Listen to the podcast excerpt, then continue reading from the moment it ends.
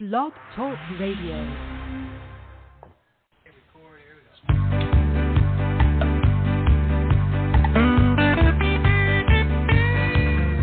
I'm going to a city that's set on a hill. Its ruler and maker is the Lord God above. Oh, I'm going to a city and it's set on a hill. And someday I'll be in heaven and there'll be no sorrow there. I'm going to a city, it lies four square. The gates are made of jasper and I'll see Jesus there. I'm going to a city. Hello, everybody. God bless you today. This is Susan Puzio, and I want to welcome you to the Prophetic News radio broadcast on Blog Talk Radio. We also have our website, propheticnews.com, our YouTube channel, which is under my name, Susan Puzio, and we have our two books, Seed Faith can a Man Bribe God?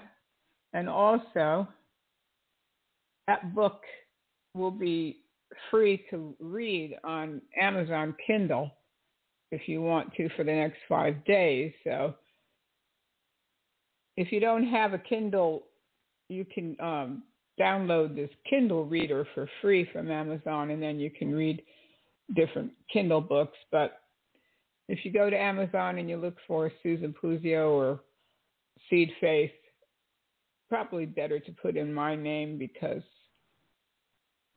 sometimes when you put in Seed Faith, my book might not come up for a few pages. But anyway, you can read that book for free for the next four or five days, Amazon Kindle. And then we have our book about Paula White, The Heretic in the White House. Thank God she's no longer in the White House. But anyway, those two books are there for you. And so they'll be available there. And we're going to be updating the two books in the next few months. I need to rewrite the Seed Faith book because there's so many things to add to that book. And then the Paula White book, there's a lot of information that we have come across recently that we need to redo. But anyway, let's bring our guest on. Our guest is Jackie Alnor. Hello, Susan, and everyone listening. Yes, hello, Jackie. We're going to have uh, a good time today, and we oh. will be talking about the Harlot Church, the Bride of Frankenstein. good name for her, huh? yeah. the hag. yeah. The monster. Yeah. Well, it's a sad condition we see today because that's the that's the church that most people in the world see. You know, they're not seeing the the true bride and who has really become a remnant. And I, I maybe that term is overused, but uh, you know, I see more. That's why I term the they use the term scattered sheep because I think it seems like the true church is scattered. Uh, you know, but then again, you know, we're we're like lights in the darkness, and can't. I guess the lights can't all come into one place. It's got to be out there shining light everywhere, and that's really, really, I think, the way the true church is. Yeah, definitely. No matter what happens in the world, we're still here to be salt, and we have to remain salty through mm-hmm. it all. And uh, we just see everything going crazy as far as politics, but it it's similar to what's going on in the churches with the apostasy, really the, heresy, and they've gone so far away from the Word of God. And basically, most of these places have become entertainment centers or fleecing centers for the pastor to get rich and then to hand everything down to his children to put his children on the staff and and uh, mm. they're buying yachts and jets and Rolexes and mansions, and that's really not what church is supposed to be all about. no, it's big business. The the ones who are the most visible are the ones who are in business, and they're the ones that you know are looking at the dollar sign as the bottom line for for some for these people, you know, and it's you know what can you do? Because that's just the nature of this world, and these people are part of the world and they have the desire for riches and the love of money, which is, as Jesus said, the root of all evil, and people who chase after it are just are just filled with evil, every kind of evil, because money it, it, it buys alliances, it influences people, it does all these things to take a person's influence off of uh, off of Jesus and onto money. And yeah. um, I, I've seen that close up in so many ways. Is well, you know, we we can't really say that because our donors might not like that, and so uh, you know, so so so we don't want to speak the truth there because we could lose half our people, you know, and it's true because those who have done that, who are on radio and such, if they do speak the truth, yeah, their people take a walk because you're not giving them what their itching ears want to hear, and so you, you can't give them what their itching ears want to hear and stay true to Jesus Christ. It, it's incompatible. yeah. Well, also, they worry about their tithe money and they worry about their listeners or the people that are watching them on TV. Also, a lot of these networks won't carry you. They're not going to carry my program, that's for sure. And they wouldn't carry your program or your programs.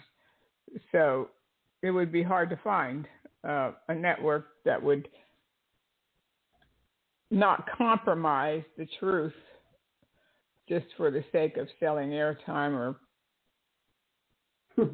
As you know, it reminds me of is I never monetized my YouTube channel, but yeah. I got I a couple years ago I got a notification from YouTube saying uh, we we hate to inform you of this, but your your station or, or your channel is not um, is, is not popular enough to monetize. We really it's not advertiser friendly, and so even, even though I never monetize, I said, don't worry, you can still use YouTube. You just can't monetize it. There's there's nothing there for an advertiser to like cling on to. Or they said it's something I'm paraphrasing, but that's just it. Because if you are speaking in the way that the advertisers like, then I guess that's kind of like what the Bible says when the world loves you. Be careful when the world loves you. Yeah. because, because if the world loves you, maybe you better, you know, re-examine your faith. Yeah.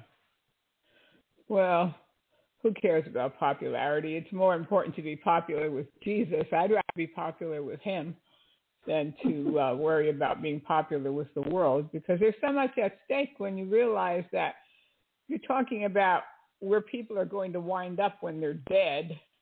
Yeah, they're going to wind up or in heaven or hell, and a lot of churches don't even want to talk about hell anymore because they're afraid they're going to offend somebody.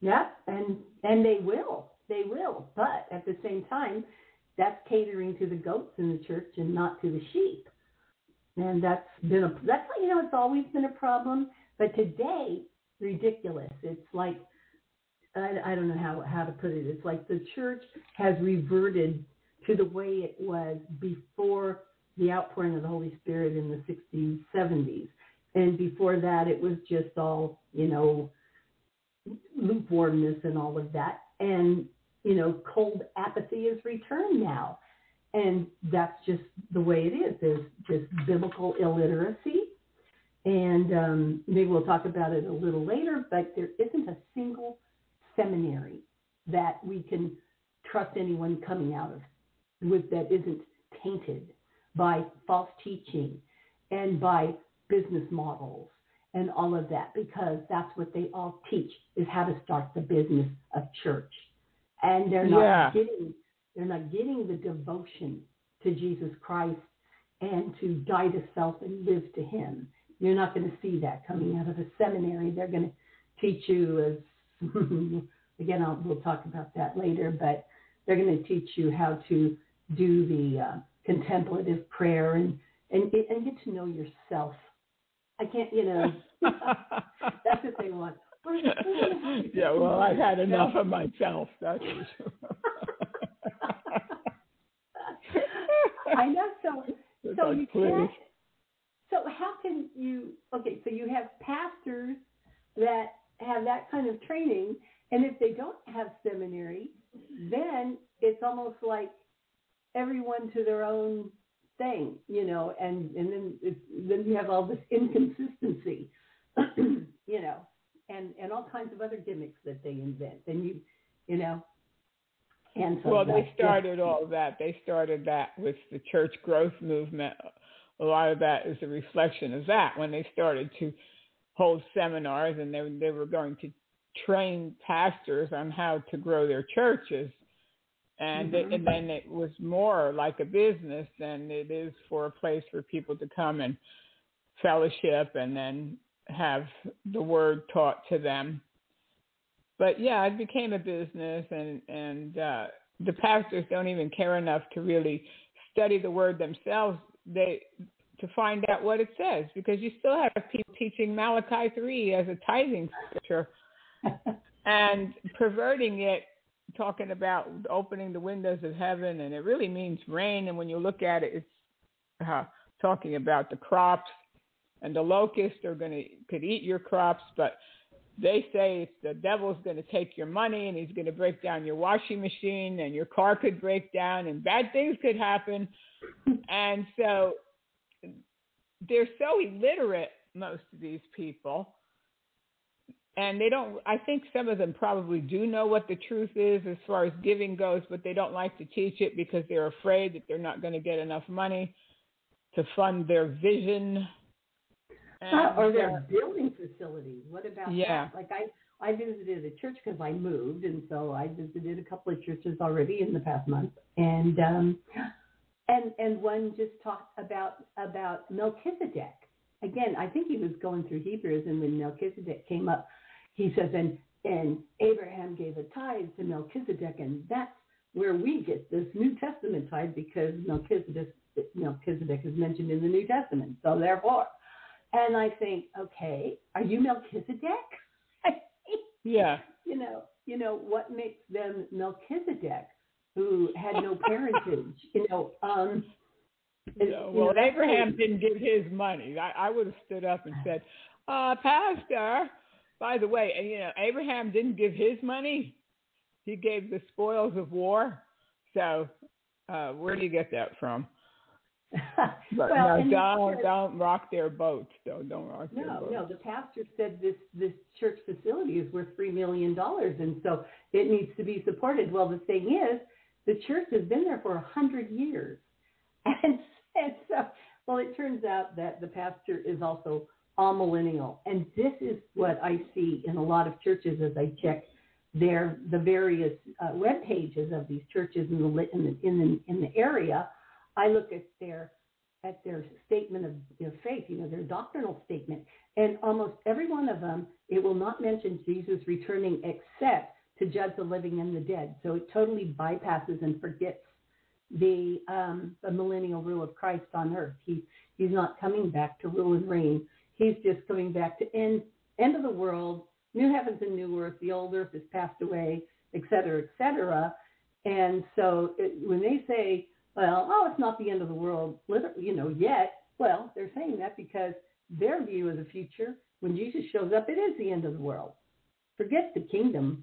And, and so I won't even go to a church that, that, that, that teaches that. Amillennialism has really gained popularity. I can't believe how many just talk about Jesus returns to create a new heaven and new earth. Well, if he, why should he come back here if he's just going to create a new earth? and that means he's not coming back at all. Oh, he's coming back to a new earth, not this one. It's going to be destroyed. The, they they can't defend their positions, and um, because it's there's too many contradictions. But they don't even want to look at it. They see it as a negative thing that if you tell people Jesus is coming back and the Antichrist is going to show up and blah blah blah, they they see that as too negative, and so they they won't bring it up because they might scare some of the tithers away.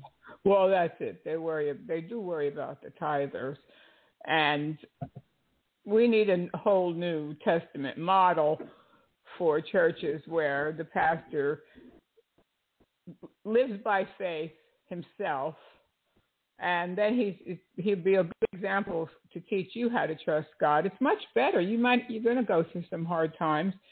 Uh, a pastor or somebody trying to start a church without collecting tithe money, they're going to. It, it might be difficult, but it's always much better to learn how to trust God for your daily bread and to meet your needs, so that you don't beat up on the sheep every week and depend on people to pay your bills because you're going to be rudely disappointed.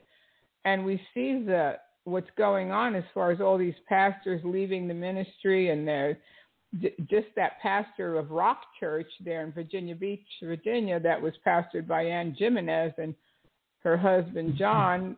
The pastor that she appointed wound up going to see prostitutes, and he was in a prostitute sting. Mm-hmm so all the money and and everything that he had it wasn't enough. He had to go and start visiting prostitutes. So you can't elevate a man a human being and treat him like he's some kind of a god figure if he's the pastor and a lot of the pastors allow it.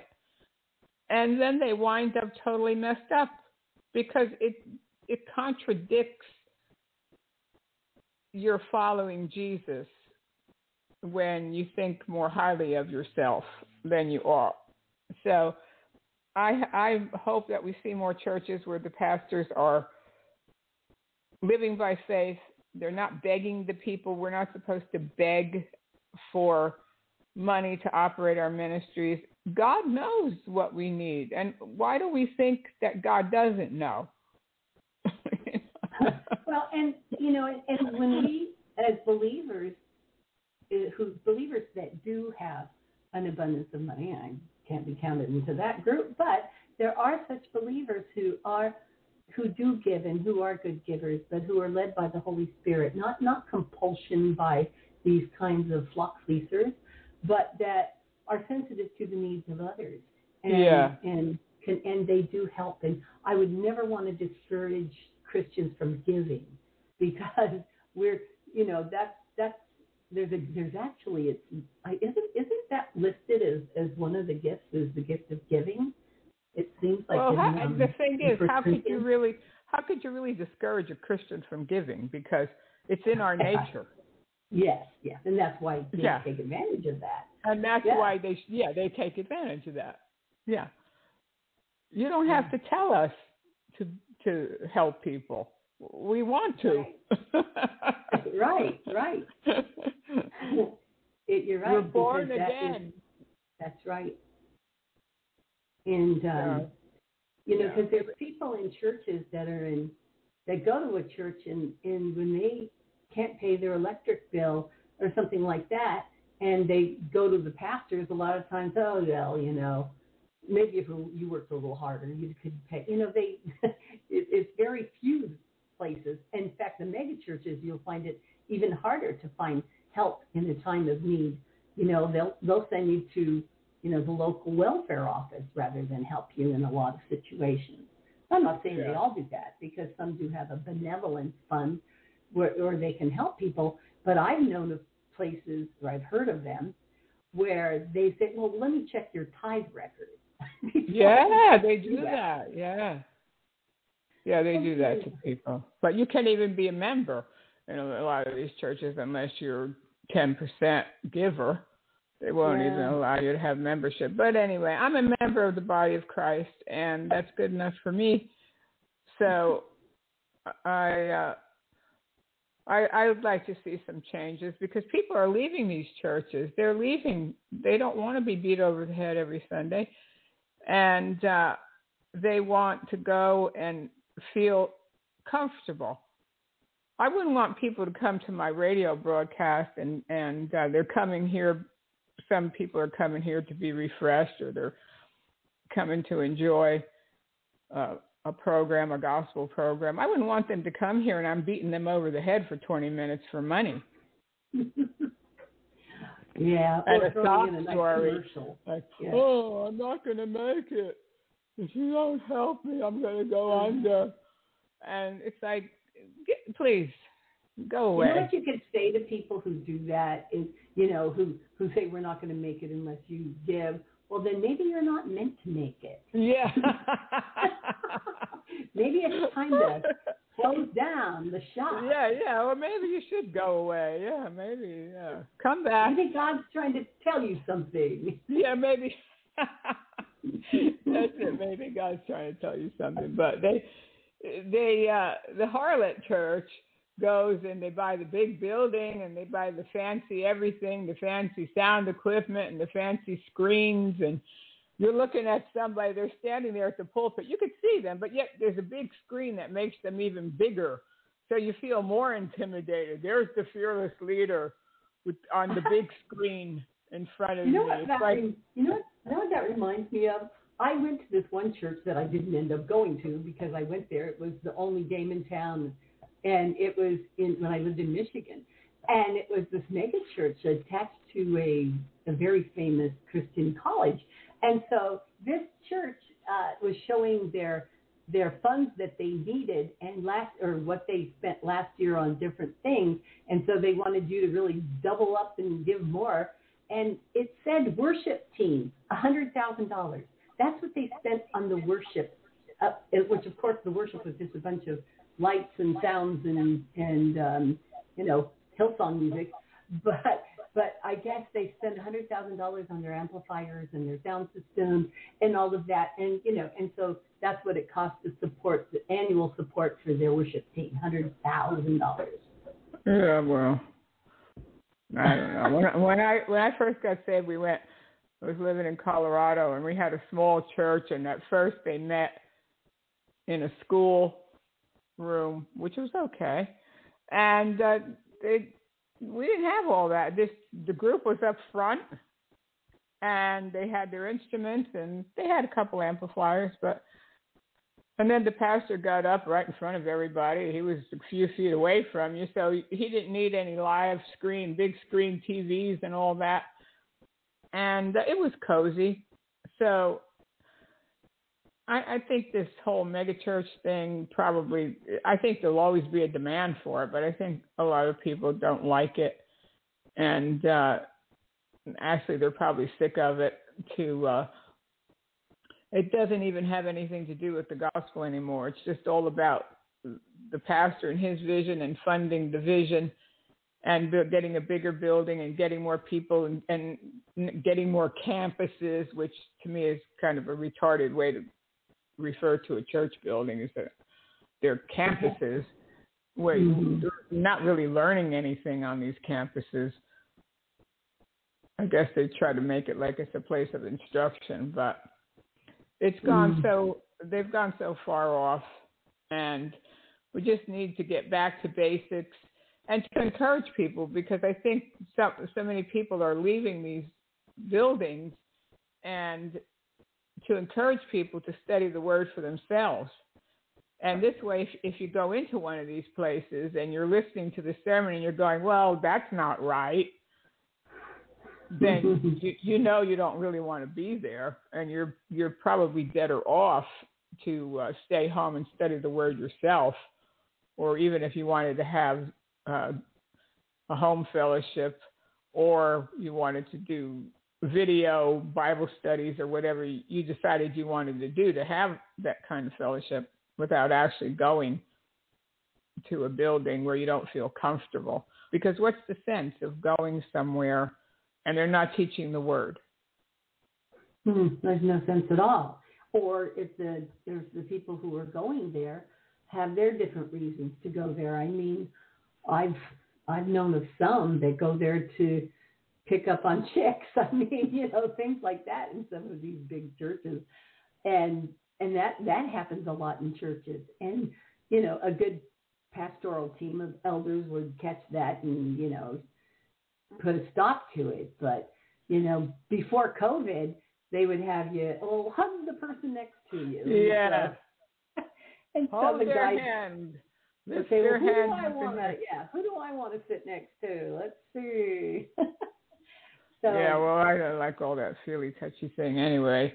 Uh, it's not necessary. Go hug five five people. Tell them how beautiful you're still more Uh. beautiful this day than you were last week, and and uh, like maybe uh maybe I don't want to say that.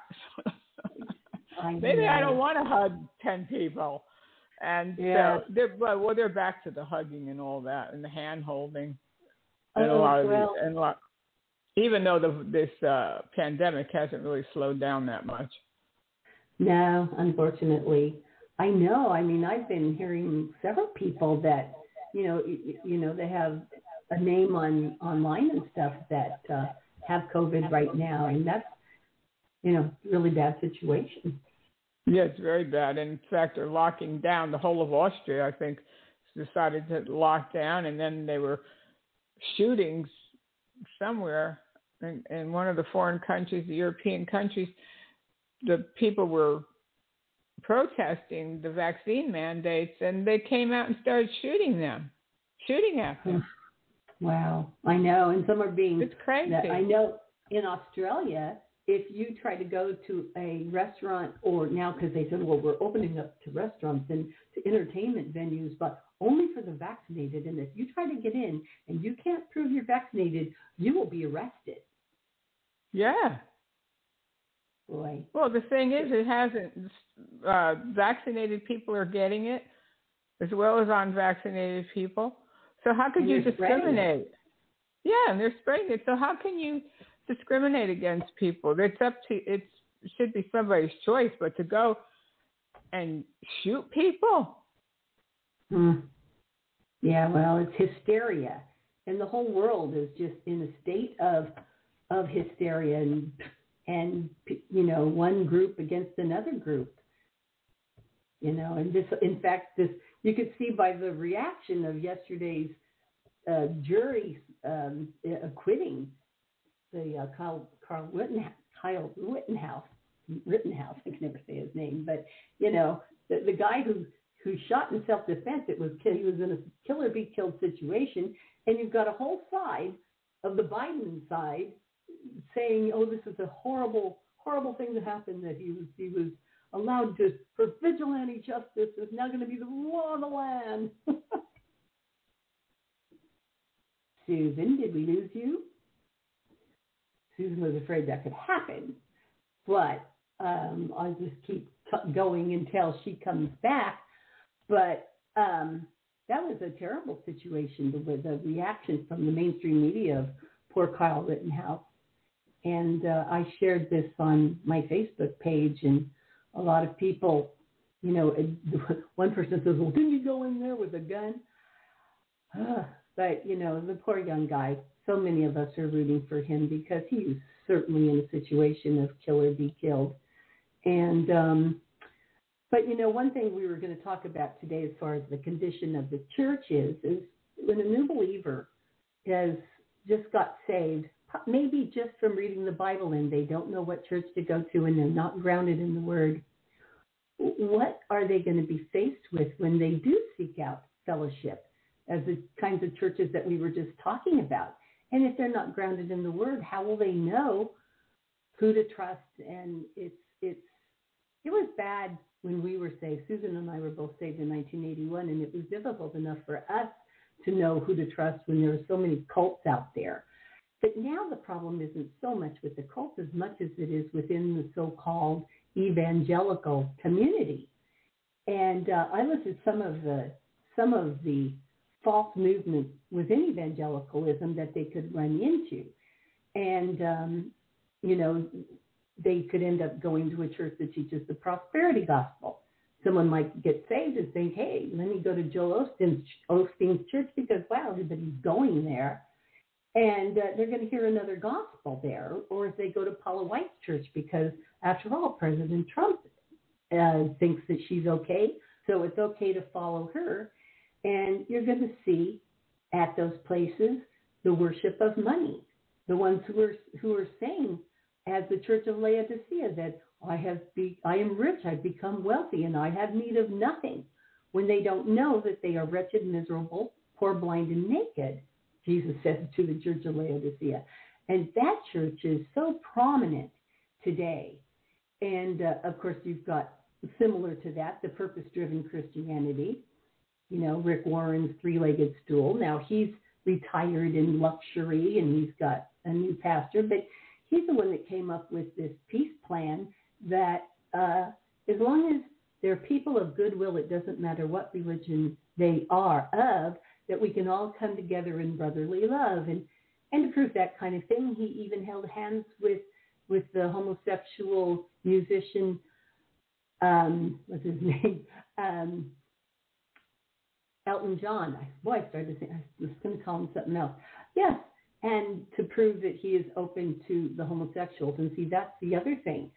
It's um, unbelievable how many gay affirming churches. Now, if someone's looking for a church and they see on the marquee that we are all inclusive, all are welcome, those kinds of words, that means that it's okay that we will we will affirm your homosexual relationships and all of that kind of thing. And there's many churches, especially in denominations like the United Methodist and some of these churches, that they don't want to close the door to anybody again because it comes down to the collection box. And, um, you know, then there's churches that we might call them emerging churches who teach things such as universalism and, you know, no heaven and no hell, and saying that the Bible contains the Word of God, but is not inerrant and not authoritative just that it, you know you can find the word of God in there. You know whatever speaks to you is the word of God, and the rest of it, you know, is you know is is not authoritative, and that is a very common practice. And if Susan gets back on, I'd love for her to play this clip that I provided of um, you know a man by the name of Andy Stanley. Now his father, you've probably all heard of, of, of of Charles Stanley because he's been on TV, boy, for eons. Well, his son Andy Stanley, he teaches um, that we shouldn't be paying attention pretty much to the epistles, and uh, you know because we just should pay attention to the resurrection and not to the Bible. And so we'll have to play that clip when Susan comes back online. I'm, uh, I had to call in. Oh, you had to call in, so you can't even I, the board and, and, do the clips, huh? I can do the clips. So oh, let's okay. let's actually let's start off. Did you play anything or not? Well, I have no way of playing anything from the, you know, from the board. You okay, know, the then we'll, we'll, board. Yeah, we'll just go into playing some of these clips. Okay, uh, well, and, I was and, just talking about Andy Stanley. If you could play that one. Yeah. Let me try to get it up here. Yeah, technology. Oh dear, honest. You never know what's going to happen. well, that makes life interesting, full of surprises. Yes anyway, I'm just waiting for this thing to uh, bring up that clip. Andy Stanley, and uh, for some reason I can't see, uh, see the direct direct connect. So I have to call in, and I'm on speakerphone, so I don't know how how this is going to sound, but we'll try to get through this. If not, we just have to redo it if it's um, not going to sound good when I go back to listen to. Here it is. Okay, okay here's Andy okay. Stanley. At Dallas Theological Seminary Chapel. Our speaker today is Dr. Pastor Re- Reverend Bossman Andy Stanley. Um, and so my purpose today is to inspire you and to try to convince you in your preaching and your teaching and your writing to tether the faith of the next generation and maybe some of this generation. To tether the faith, and that's the phrase I want you to hang on to. To tether the faith of this generation and the next to the event of the resurrection rather than the inspiration, infallibility, or the authority of the Bible. Oh, good, no lightning. Um, and the, uh, it's an assumption that I was raised on, and it's an assumption that most of you were raised on. In fact, when I state this, the assumption, part of your brain will go, well, that can't be true, and part of you will feel nervous that I'm saying it's not true. And the assumption is simply this that the Bible is the foundation of the Christian faith. And that as the Bible goes, so goes Christianity. Now, of course, I know you know this, but I just want this to wait to settle in on you. That every single student, every single person in your church can find out what else is in the Bible. And what do I mean by what else? All the parts you don't preach and teach about, and the parts you won't preach and teach about because you can't find any application there. You're never going to get there. And if you go verse by verse through the Bible, you know, you, you'll, you'll never make it to Jesus. It's like, where's Jesus? We'll get there.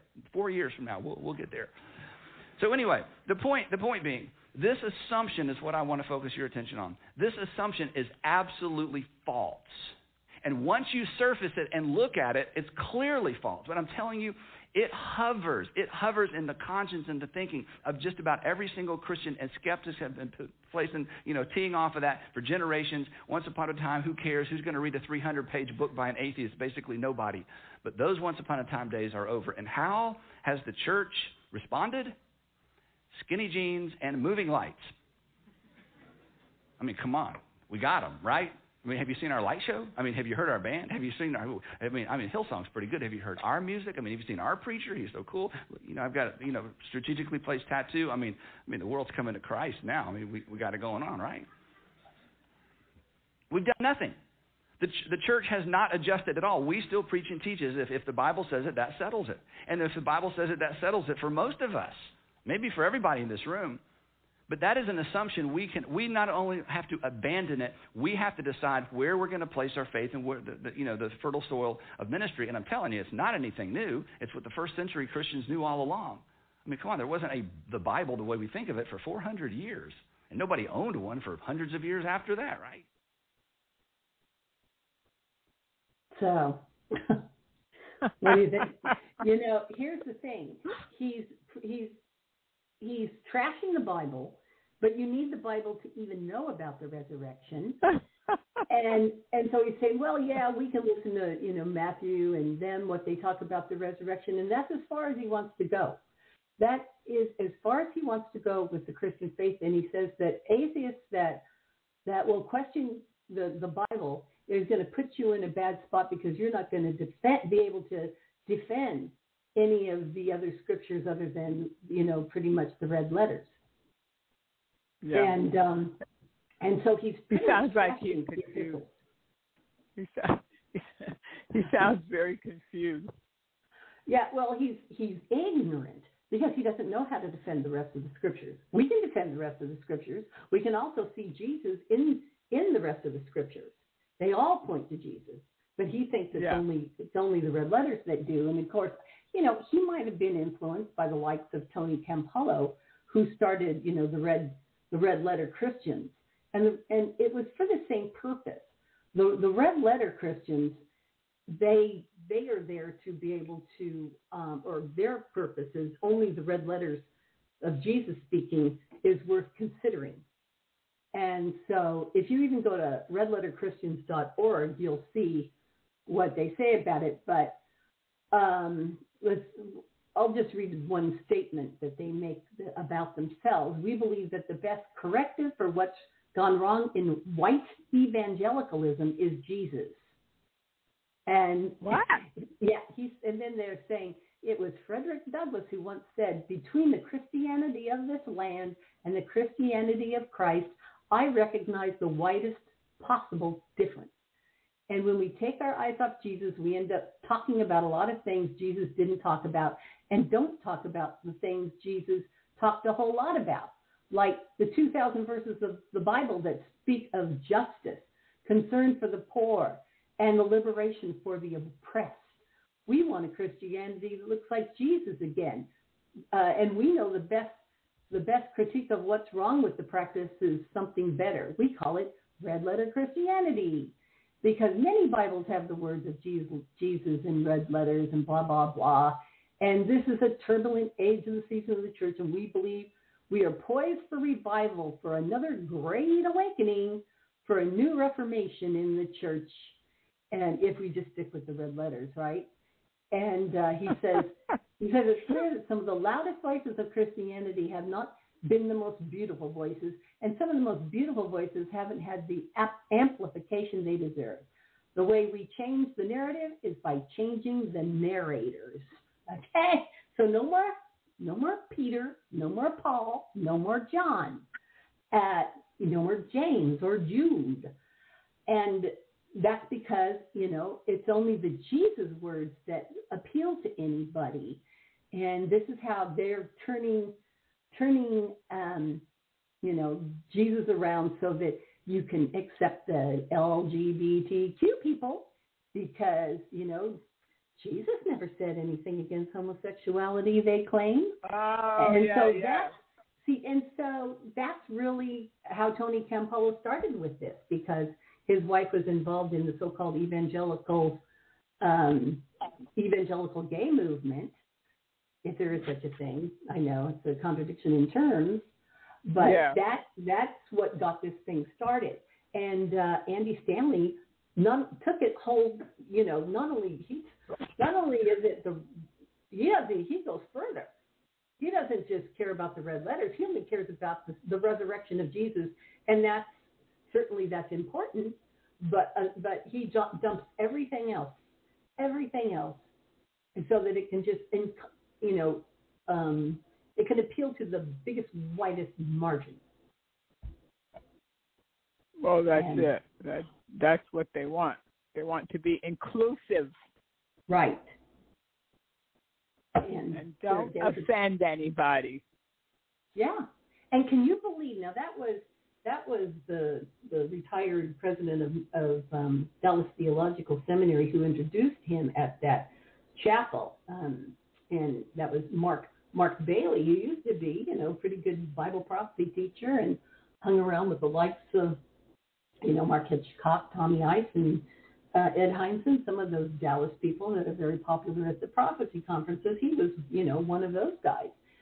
And Yeah. so, it, but you see, to appeal to the young people, then you have to, um, you know, you have to, to give the young people what they want to hear. And that's what kind of stuff you're going to get in churches now that, and if anyone graduated in the last 20 years from, since, since the turn of the century from any seminary in our country, they're going to be tainted. And, and, and that's pathetic but that's just the way it is. And I, you know, looked at the best of them. One of the worst things I saw when I was kind of looking looking into this was, you know, Biola Talbot in California, La Mirada, which is where, you know, a lot of uh, Southern California trains their their pastors. Now you could go to Master's Seminary, which is John MacArthur's church, but there you're going to get a lot of uh, you know, no Holy Spirit, and you're going Well, to get yeah, and he's a Calvinist. Cal. You're right. So they go to so they and then Fuller Seminary in Pasadena. Well, there you're going to get like what you said, the church growth stuff, and Yeah. of of course every heresy in the world. Well, I was looking up on some of these, but after I was seeing Dallas Theological Seminary has their, um, you know, their so-called spiritual formation courses, which teaches mysticism, Western mysticism, as they want to differentiate that from Eastern mysticism, but six of one, half dozen of the other.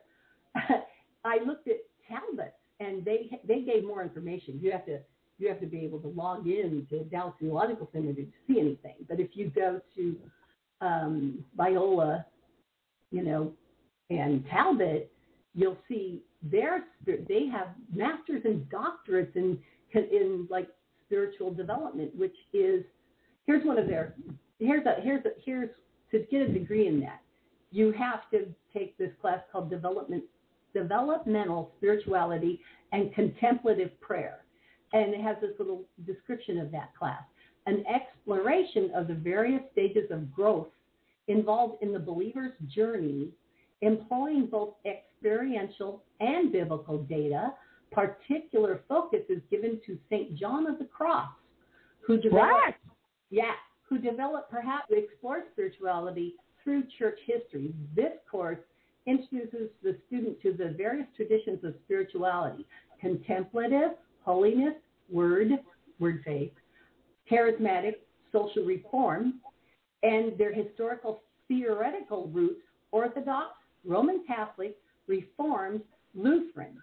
Attention is given to appreciation, evaluation, and critique. Various experiential projects are designed to facilitate understanding, appreciation, and personal growth with respect to these traditions. Well, now, can you believe that is at a so-called evangelical seminary? no. It sounds like some, it sounds like some kind of new age mumble jumble.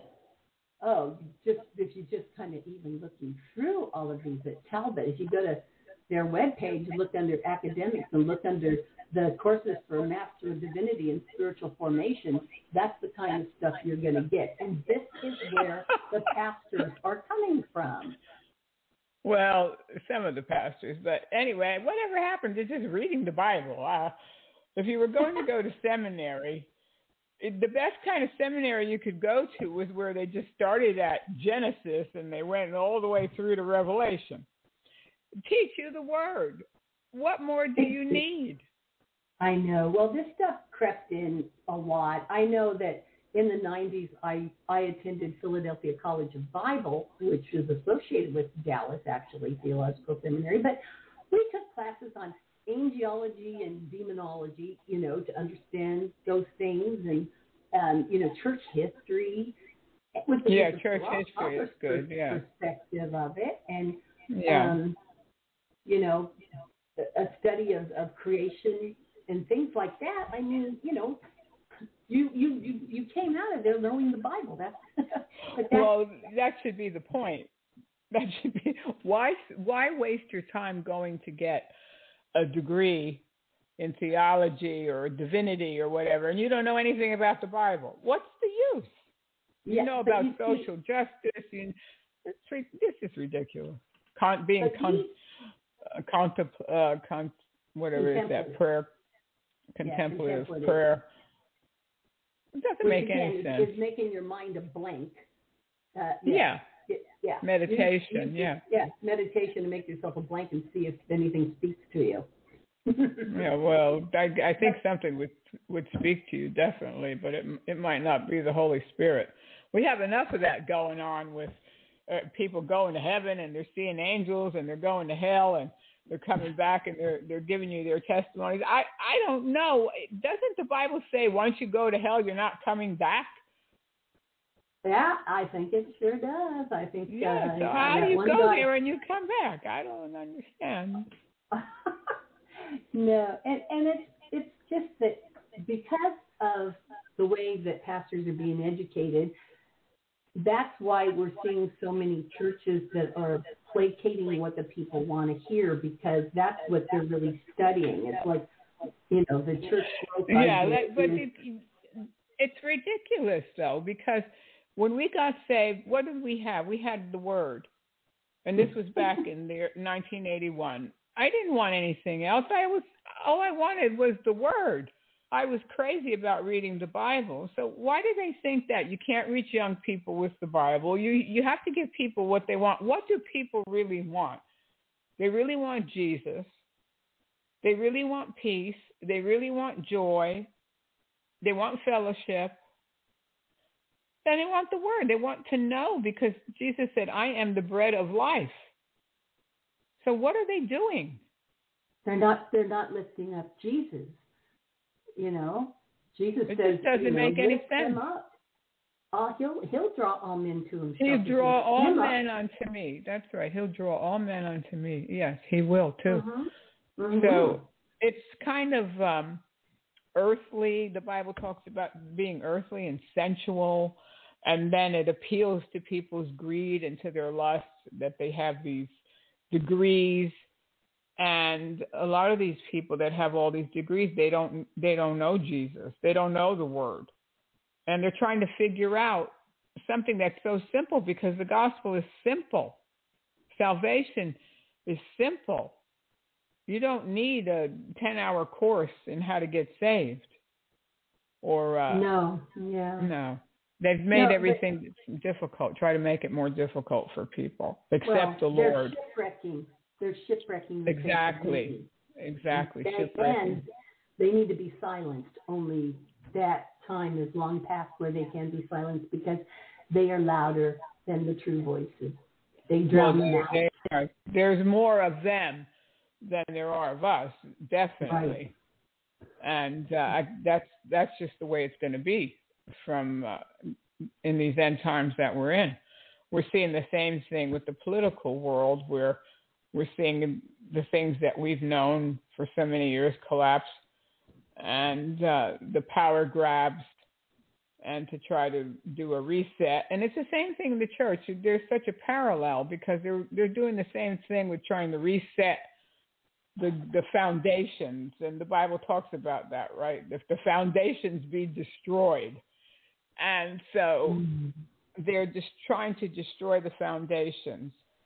And uh, when it's just so simple, any any new believer when they first fall in love with Jesus, they're just so in love with Jesus, and the Bible talks about that too. About our, don't leave your first love. Remember how it was, and they they seem to want to rob that joy from people, and then to regiment everything instead of just making it simple and teaching What, you, people. what, what does a new believer do who isn't grounded in the Word and wants to know the Word and and then you know they're going to their local church and they're not getting the Word. They're getting maybe motivational speeches or you know. Yeah, you're you're great, and you, and you have you're a world shaker and a history maker, and and you can't live up to that reputation. Trust me, because we're not all that going somewhere to happen, and uh, we're we're only human, so you can't. You, yeah, you you can't uh, get a young believer to grow by flattering them and giving them Mm-mm. all these great expectations. We live every day. We live our lives every day, and we try to get through the day. And uh, then we're going into the next day and trying to get through that day with everything that's going on in the world. Never mind trying to be a history maker and a world shaker and whatever. And you're you're just trying to just trying to get your husband to love you or uh, your children to Mm. respect you. And so that's the world of most people is their family and so uh then if they're if they're going to do something for the lord or they're going out to work or whatever that's their world but the simple gospel is always the best and to teach people to be humble and okay god's give, god could give you a vision for something that he wants you to do for your life but don't try to put great in it where it's going to make you great. It's, Yeah, it's, and uh, everybody it's now is talking about. They're all now talking about this great awakening that you know. Oh, yeah, all, yeah, yeah. talking- And they're all sleeping. They're all sleeping. The ones that are yeah, talking about. yeah, they won't wake up. yeah, yeah, they Yeah. they're slumbering. They're yeah. Well, yeah. We need a great awakening to get people back to the Bible and to simple Yeah. faith in Jesus Christ and put lifting Him up and putting him, let Him be on the throne of our Right. lives. And we we can't be on the throne because we're going to fall off. And so Mhm. it's, it's it's better uh, just to make it simple. And if there are new believers out there and new believers that are listening to the program, you say, okay, well, where, what do I go? What do I do? You have the, you have a Bible. Everybody's got a Bible. Read it, and you'll grow. You'll see how fast you'll start growing in the things of the Lord and maturing as you read the Word yourself. And if you can't find somewhere to go, then there's good teachers online that you can look for and find somebody that you feel is straight on the straight and narrow just like you are. You'll be okay. And you can have fellowship with your friends uh if you can't get out to a place where you can meet you can have fellowship with your friends on the phone or you can do the video chats or whatever. There's other ways to have fellowship than going sometimes if you go to some of these churches like we've been talking about if you go in there and you start talking it's like they're looking at you like you're an alien from another planet Hmm, that's true. they don't they don't get what you're saying and and then you've got the churches who are merging religion and politics. Yeah. And, well, um, that's you that's it. That's, we'll we'll, we'll uh, go into that now. Let's. I'm going to play some of these here. Let's play this clip of uh, General Flynn. Now they had this big rally over there at Hagee's church. Although I don't think Hagee was there. Was he? I no, his son was. was Matt. Oh, Hagee. his son was there. And and in the promos um, of this of this event, they did use John Hagee's likeness, his picture in the corner Yeah, they to did. promote yeah. it. Okay, And it was held at Cornerstone Church right in uh, San Antonio, right? in San Antonio. Yeah. So here's here's one of the speakers there now, General Flynn. This is a shocking statement. And, he's t- and they're talking about the United States of America. Talking about the United States of America, because when Matthew mentioned it in the Bible, he wasn't talking about the physical ground that he was on. He was talking about something in the distance. So if we are going to have one nation under God, which we must, we have to have one religion, one, one, one nation under God and one religion under God, right? All of us together, working together. I know, and, he's and they're talking about the United States of America. Talking No, that was a shocking statement. One religion? Yeah, well, the religion Americana. you know, I think they they put put Uncle Sam on the on on the throne. Yeah, that's what that's what it sounded like. One nation under God and one religion. I don't think so. That sounds like one world government to me. Now, yeah, this is the this is what the speakers were saying. Of course, John Hagee. Um, so they say now that he didn't sponsor this program, this event. They were merely renting his church. But here's Alex Jones. Now, this is a great example of so-called Christianity, right? He was also one of the speakers. Here's Alex Jones. Wait a minute. No. Our speaker today is Dr. no matter how much the globalists attack us, no matter how much they demonize us, how many names they call us, we're going to win in the end, ladies and gentlemen, because God is real. Jesus Christ, his son that God sent to save us from our sins, is real. And that's why the devil's reign on this planet is coming to an end. So we live in very, very dangerous, serious, and in many cases depressing times, but that's because prophecy has to be fulfilled. We are literally seeing the book of Revelations begin to come true right in front of us, and this is the most important time in human history since Christ walked the earth. There's a beginning of the earth, there's Christ, and then there's Christ's return, ladies and gentlemen. And the devil the Bible says, sends the beast with wrath because he knows the time is short. And the devil and their system, and Klaus Schwab and Bill Gates and their pathetic minions like Hillary Clinton and Barack Obama and all of them know that they chose the loser. They chose Satan, and they are going to fail. Because God wins. Oh, that man, not much of a theologian, is he? Especially when someone refers to the book of Revelation as Revelations, uh, they probably haven't read it. well, he he knows the terminology enough to act Yeah. like he's a Christian. He's Alex Jones is not a Christian. I'm Oh sorry, no, but he has New Agers. He goes along with all the New Age contemplative stuff and every anything. He goes along with all of it. it doesn't matter. You know, he's had he's had Rodney Howard-Browne several times on his show. He used to have the famous anti-Semite, the late Texe Marrs yeah, Texe Marrs, show. yeah. I mean, you know, he, he doesn't differentiate one Christianity from you know from another. I mean, it's all you know. We're all in this together, and we're gonna Yeah, we're gonna defeat the devil. We're gonna Well, save America.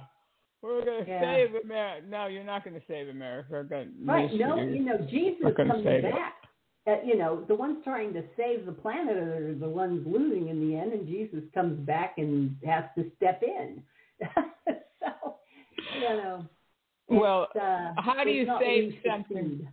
No. How do you save something? I want to hear them saying, we're going to stop experimenting on murdered babies. We're going to stop using their parts to make medicine. I want to hear them talking like that. You're going to save America? You're not going to save it if you don't stop. If the government doesn't stop doing what they're doing to these children, it's not going to stop. You're not saving anything. So we're already in uh, a form of judgment, and none of us like it. None of us like it at all. But what can you do? How do you save? Why would you want to save anything like that?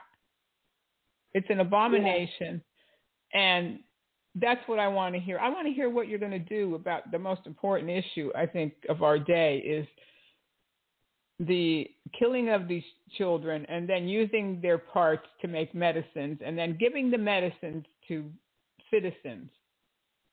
Well, you know, when you bring this politi- these political rallies into the church, you know what you're inadvertently doing is is what the what other people who even share in your right wing theology, but they're not believers, they're going to see you as a bunch of crusaders that you know that that are going to come after you if you don't go along with them. And so you're really you're not un- unifying people by doing this. You know, you might be unifying some professing Christians, but but you're discounting everybody else that might be in your voting block by not including them or by making them suspicious of what you're up to when you're saying the yeah. church is going to take over, the church is going to do this. Yeah, yeah, well, that's yeah, not exactly. the kind of talk that you know that a right wing conservative and unbeliever um, wants to hear. They don't want to. Right. Yeah, they don't want to hear the church is going to take over the government.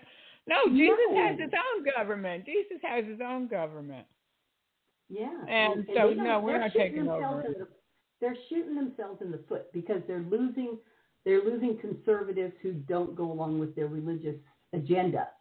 And um and and that actually kind of divides the you know the, the party for that that is against abortion and things like that is Well, they say they're against abortion. They say they're against it, but they don't do anything about it.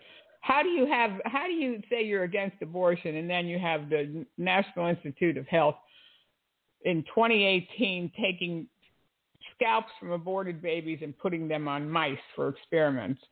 No, uh, they can talk all they want, but it's empty words as far as I'm concerned. Empty words. So they talk. They say, "Oh yeah, we're pro-life." Well, that's not pro-life. Pro-life, as you said, we're banning banning all that. the great awakening that they were promoting because they were saying we're not doing the great reset we're doing the great awakening well all that does is saying that we're going to have a holy war they're calling for a civil war and and stuff like that and um and it's making the divide even worse in in, in americana with americans is to say well if well if you're on the right hand if you're on the right as far as conservative ideas then you're you're part of you know you're the grays and we're the blues and we're all going to clash. Yeah, Mm. yeah, yeah.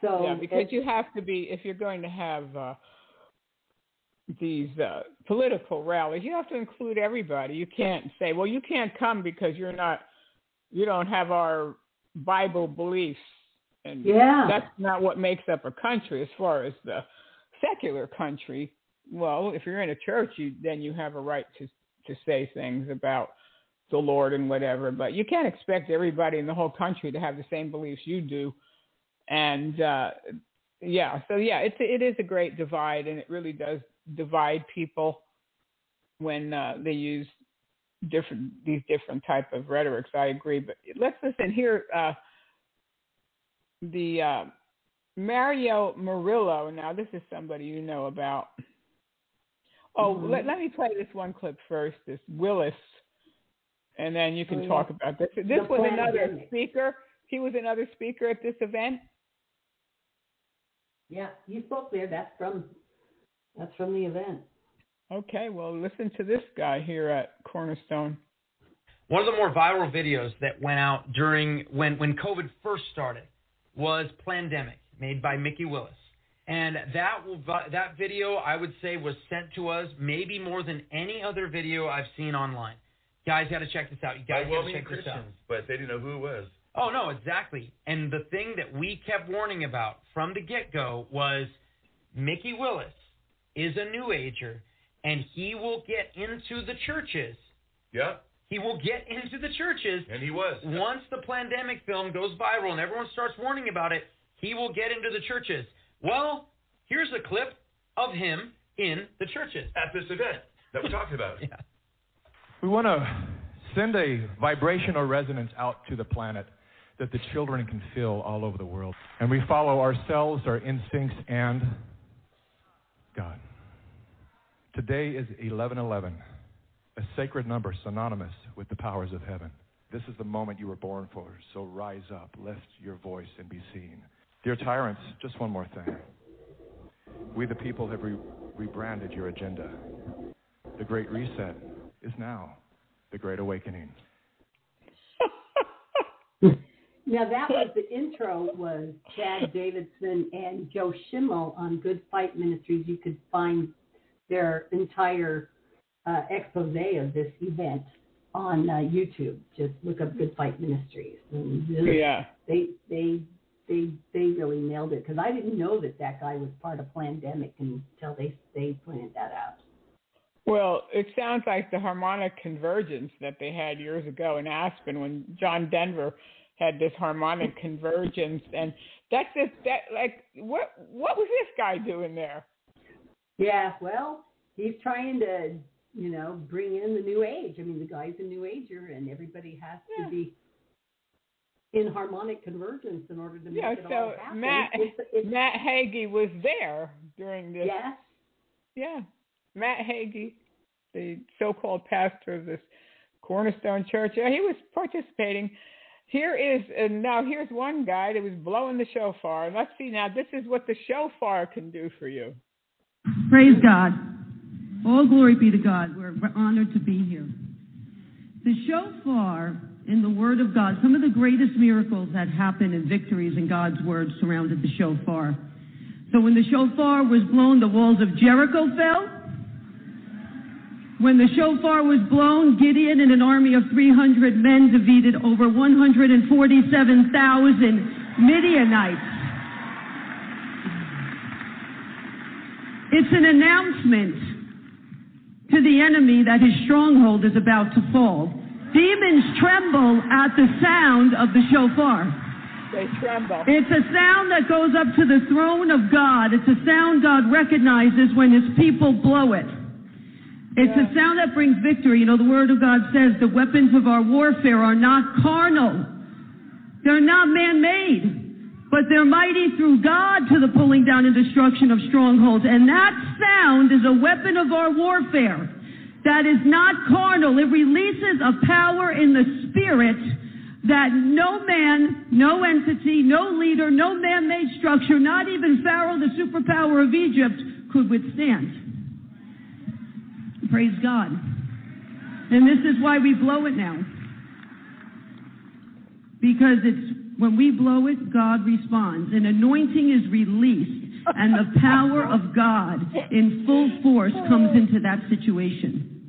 And that's exactly what's going to happen here over the next few days. Praise the Lord.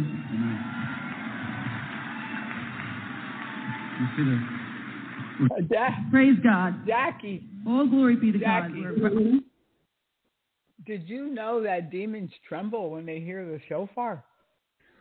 Oh, I don't know because I don't think we use that much anymore. what about when they hear the saxophone? What do they do? You know, I think the saxophone's got to be a and, demonic and it gets. God's attention when you blow the shofar. I didn't know that. Well, again, it's it's see, it's the call to war. That's what they're getting at. You know, it's their holy war, and um, you know, Yeah, this yeah, yeah. This is not. This is the whole wrong focus as far as Christianity goes, and uh, and there's in this group, even though whether they just rented the facility and used John Hagee's name, they're still all trying to bring ecumenical unity of everybody that even is in any sort of religion that um, you know that can go along with this or that has that kind of belief that they can overcome with um, you know, with the weapons of their warfare. Oh yeah, the shofar. It's a weapon of Yeah, warfare. shofar. Yeah, the it. shofar. Yeah. So uh yeah, well keep these political rallies out of churches, I would say, because you don't you never know what they're gonna say and then they even had the let's go Brandon chant over there. So uh yeah, it was pretty bad. But anyway, if you if you uh some of the listeners wanted to actually see this event, it is online. I think that they did put it up or they put up some of these videos from some of these speakers, but it's quite shocking really. But you can see how this whole, this whole thing is coming together to merge uh, religion and politics, and it really it's a snare. It really is. But here's here's a friend of yours, Jackie Mario Murillo. Let's hear this. oh, friend, yeah.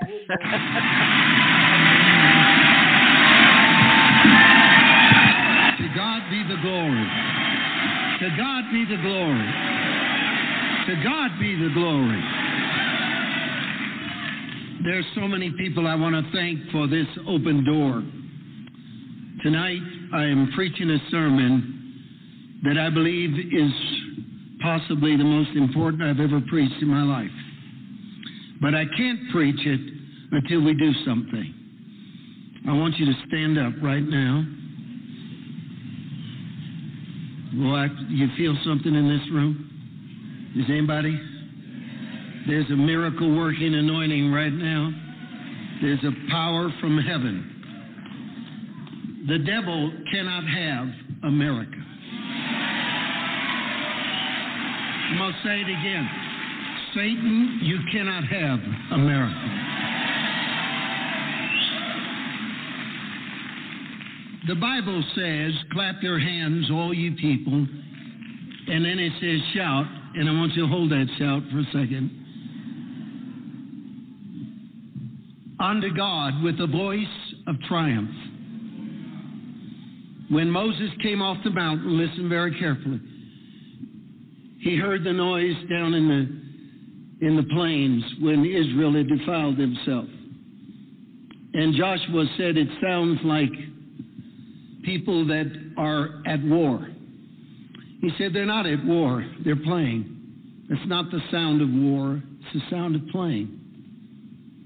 Today it is my sworn duty to end the American Christian era of playing games.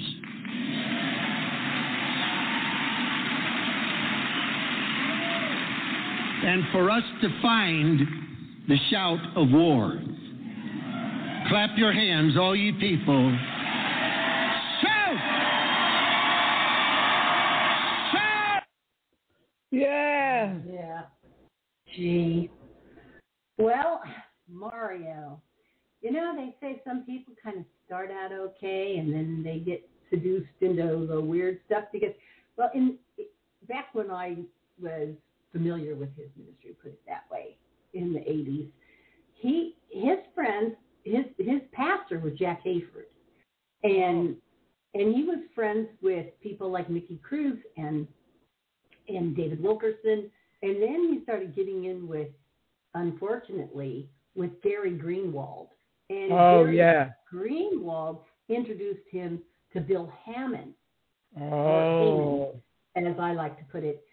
And then he started getting in with these false prophets, and and so he, it was it was whoever gave him a platform is who Yeah, exactly. Yeah. a chameleon. You know, he, he became them because they gave him a platform. And, you know, and now his platform is places like Bethel, you know, with Bill Johnson or down in Pasadena. Kenneth Copeland. Jay on. Possibly. I hadn't seen that. He's on he's on his network. Oh, is he? Okay. I He's been on with that. lately with on the Kenneth Copeland's Victory Okay, Network. that yeah. doesn't surprise me. He goes from Yeah. bad to worse. Yeah. And and it's unfortunate because he goes wherever he can get a voice, and I think he's just so full of himself that he wants everybody to worship him. I mean, to to get to lead everybody in applause and a shout. eh, You know, I, I think he feels like he's on the receiving end of that. you know. Well, yeah. Well, when he first comes up there and they're applauding, he says, "Oh, let's applaud for the Lord." nah, they don't care about you applauding for the Lord. But yeah, let's. Th- here he goes. Now you're talking about this, but here he goes, and he's he's at Andrew Wommack's, and here's what he says there. We're going to get busy.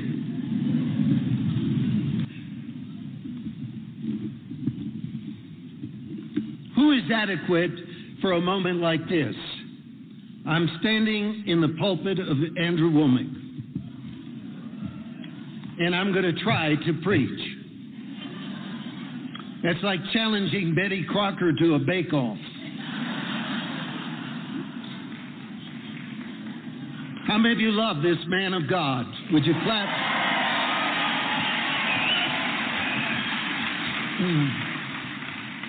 To say it is an honor to be here, when I teach a class on preaching, one of the things I tell young students is don't use any cliches in your sermon. Check for cliches. And don't say things like, it's an honor to be here. Because everybody says that. When you use a cliche, the danger is that your audience is going to say, this guy is going to say only stuff I've ever heard before. So it is quite an honor for me to be here. Because distinctly, this is one of the most important Christian properties in the world. How many of you believe that? And why not the devil's worst nightmare come out of this sermon tonight? Why not? You know, after I was sitting right over here watching this astonishing production, and I'm going, give me a massive break. I'm going to go up there after that. I said, I'm going to go over like a pregnant pole vaulter. How many of you know you can't unsee that, can you? Uh, so I searched. My wife, who I'd like to introduce to you, Michelle Murillo, a, a powerful woman of God. I'm, I'm in love with my wife. Would you stand, dear? Would you greet Michelle Murillo? Right? Thank you. I wanted to know the verse that the Lord had put on my heart for tonight. And I'm going to warn you what the title is in a moment. It was Psalm 11:3. If the foundations are destroyed, what can the righteous do? In that question, there is no mention of should the righteous do something. There's no reference to the choice. Something has to be done. American Christianity has faltered more on one point than any other. She has been slow to action and slow to understand her duty in the crisis that she's in. How could we have expected millions of Christians to vote right when we banned the Bible from our pulpits? I mean, if you know I'm just going to say it like it is? That's all there is to it. Because that's what this pulpit is used to. What can we do? What should we do? It is important when you preach a sermon, look me in the eye, that you know that you heard from God. We don't need speculation. We certainly don't need someone up here to wordsmith or come up with some ideas that will move you. We need truth. We need unvarnished truth from heaven. For that truth to come through the voice, the man has to die to self. The woman has to die to self. They have to die to their opinion. They have to die to their need for their reputation. Recently, I was called a celebrity. I've never been so insulted in my life. Especially as hard as I have worked not to be one. But I looked at them and I said this The gift of celebrity is a line of credit to be exhausted in the act of telling the truth. If you look at Christ, he would speak and the crowds would swell. Then he would drop a truth bomb and the herd would be thinned. The curse of our era is that American preachers are fighting to expand and sustain their celebrity when they should be sacrificing everything Yeah, yeah, yeah. in order to spare America the insanity of the Democratic Party.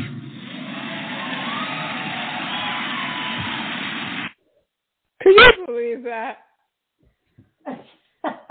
well, you know that that non-celebrity was a regular on TBN. Yeah, yeah, yeah. And then, and the celebrity, the non-celebrities over there on the Victory Network network with, uh, you know, you have to spare the Christians have to spare people from the Democratic Party. Mm. Well, they're confusing it all. You know, Yeah.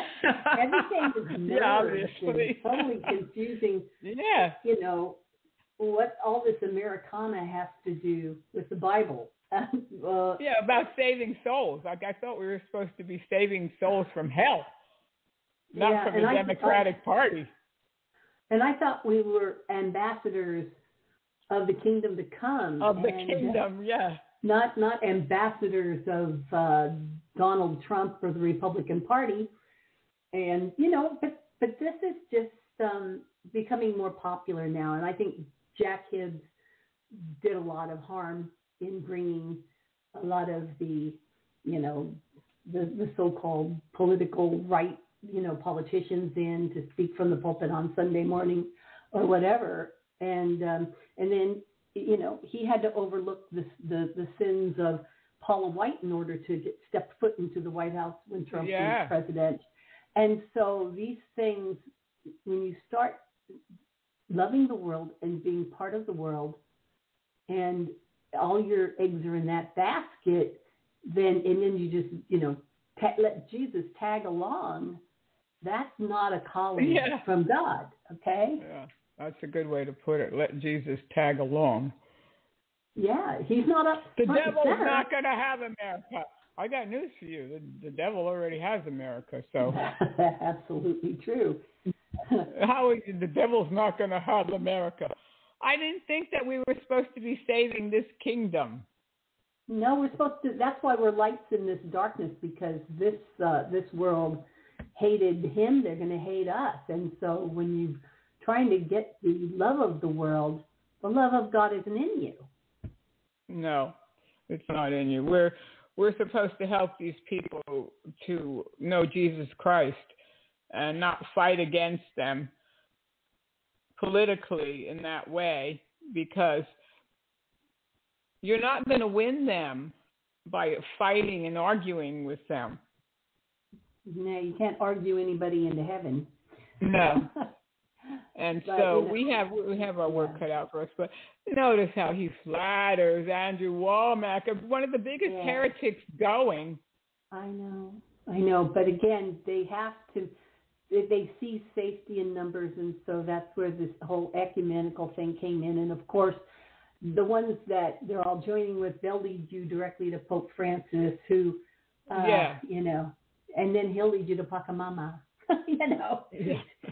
So or whatever or whatever. Anyway, we have we have five minutes left on the live broadcast, but I want to go over. So I want because we're going to edit out that one part where I lost the connection. Okay. So listeners who are listening live, we only have five minutes left on the live feed, but we're going to go over Jackie and I and finish the program so we can edit out the bad sound and losing the sound and whatever. So we're going to continue our discussion here for for a few minutes, Jackie. But let me play Yeah. this last clip here from Mario. It's about three minutes. The title of tonight's sermon, which is vague and apologetic, Your Christian Duty to Destroy Wokeness.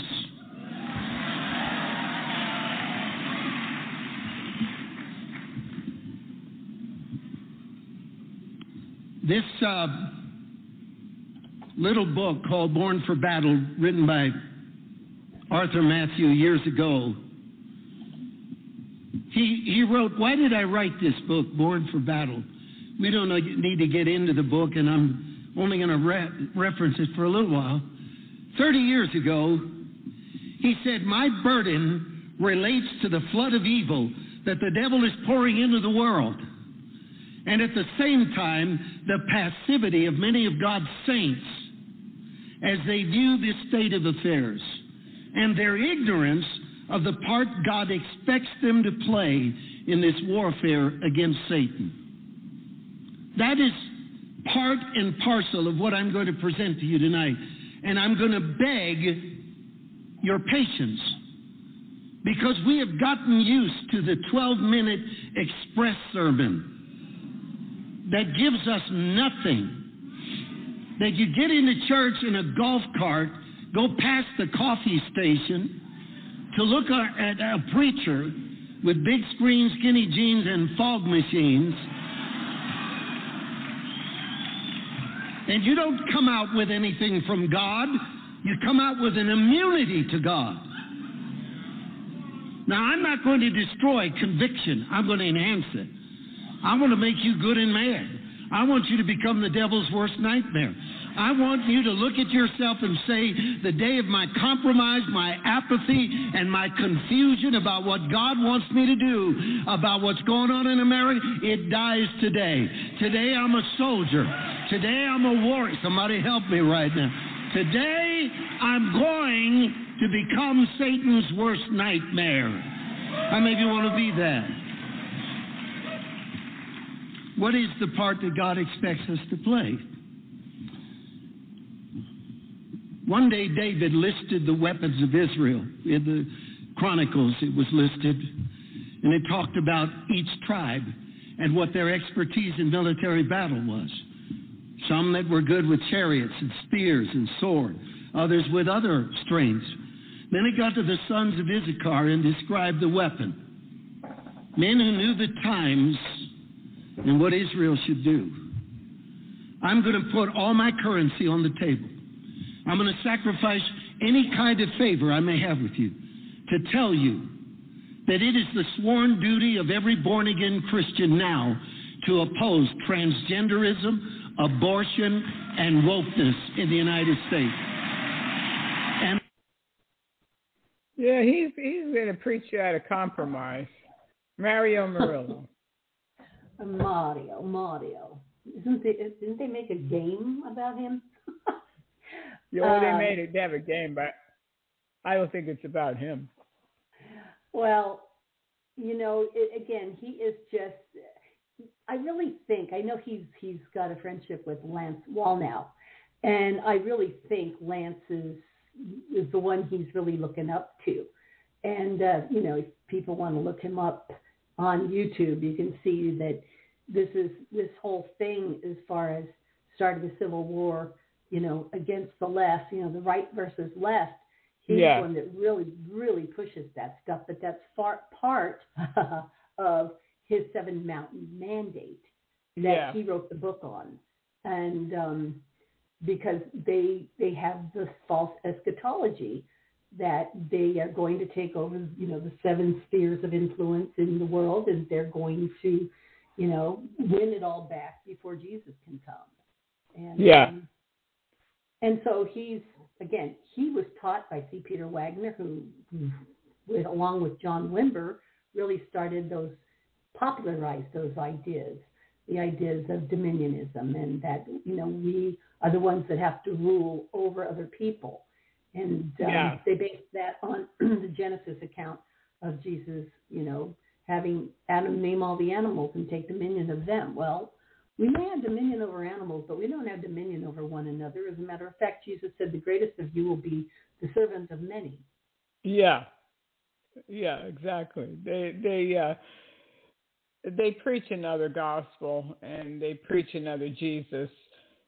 And uh, Mario, if you happen to listen to this program, uh, it's kind of hard to listen to talk about bringing people out of compromise when you've compromised yourself and sold yourself out to another gospel and uh, this whole political thing that they're that- doing to try to save America. thing.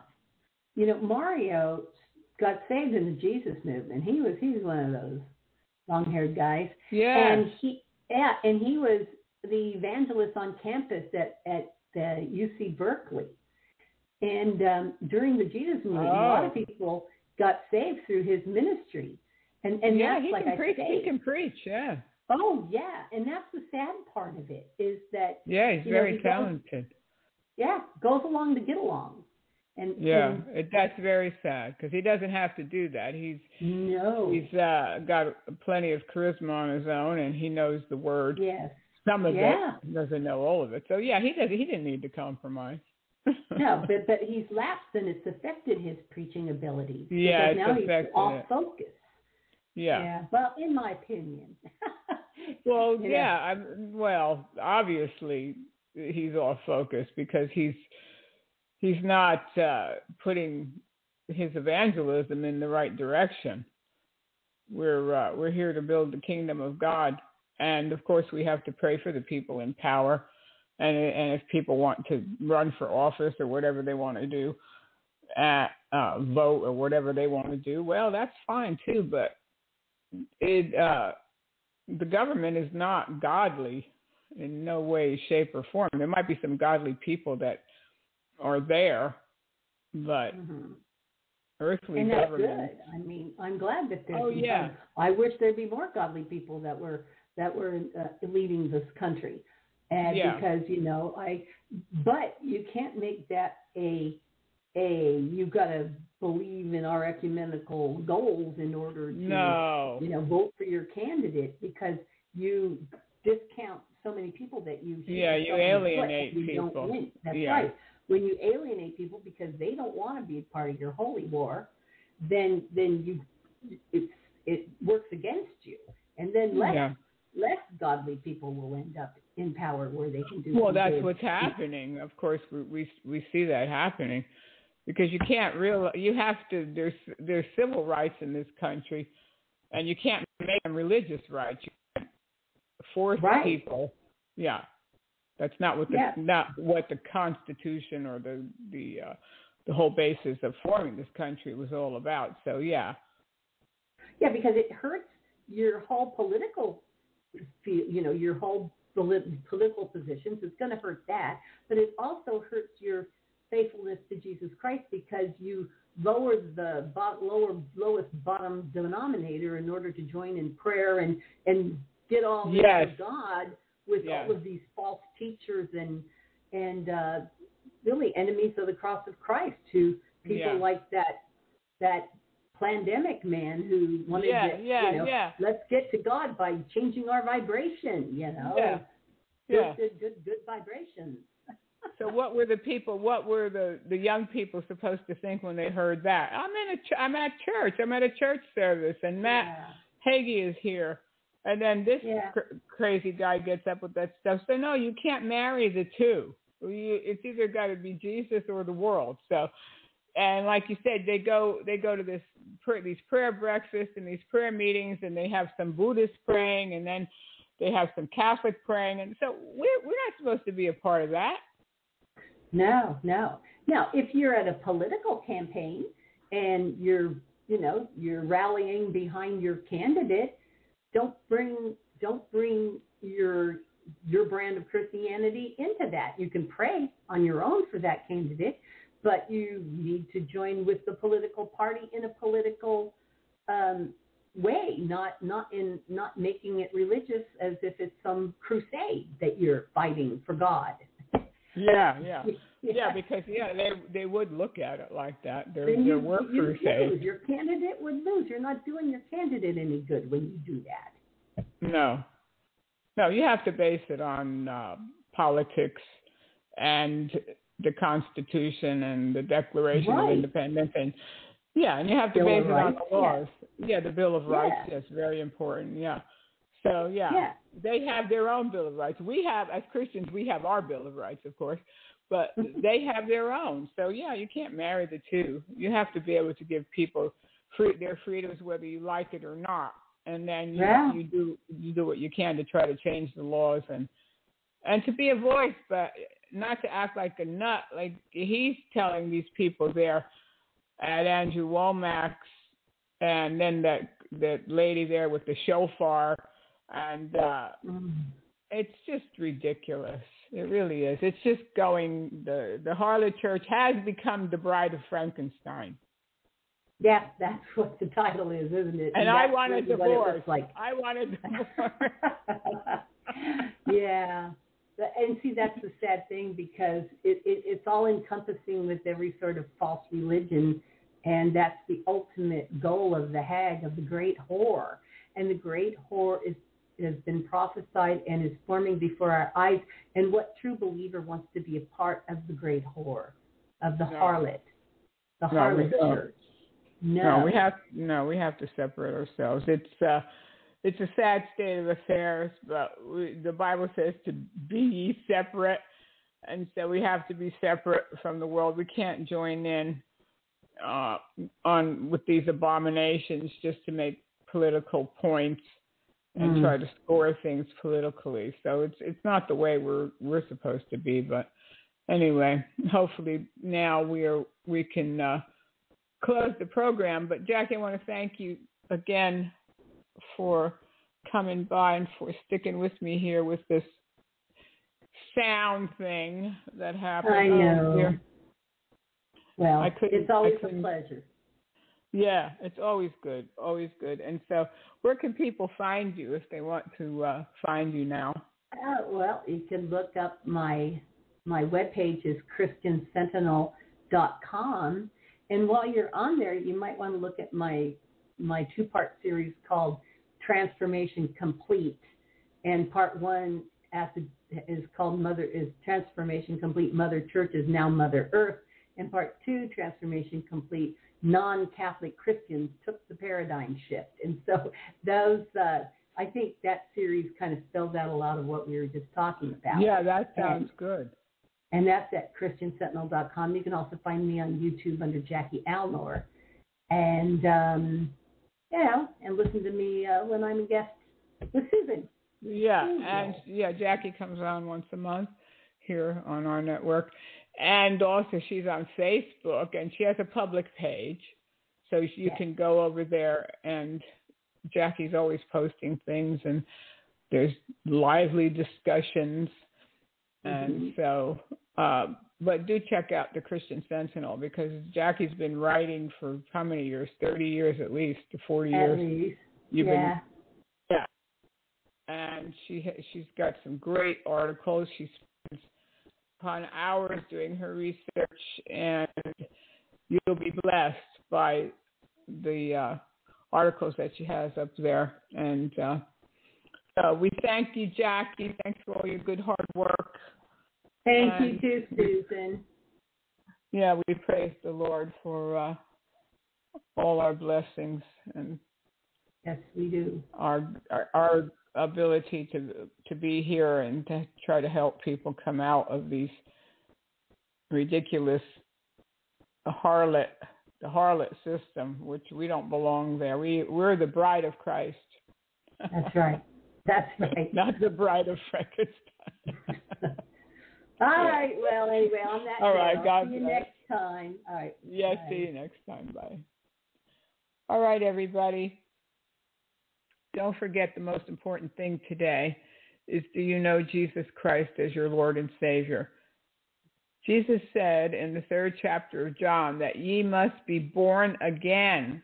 First, you're born of your mother, and then you must be born again of the Spirit of God. In the book of Romans, it says that confession is made with the mouth unto salvation. You must confess your sins, and He is able and just to forgive you of your sins, no matter what they are. Only Jesus can give you true joy and true peace, no matter what storm you're going through today. He loves you, He gave His life for you, and salvation is a free gift. God bless you.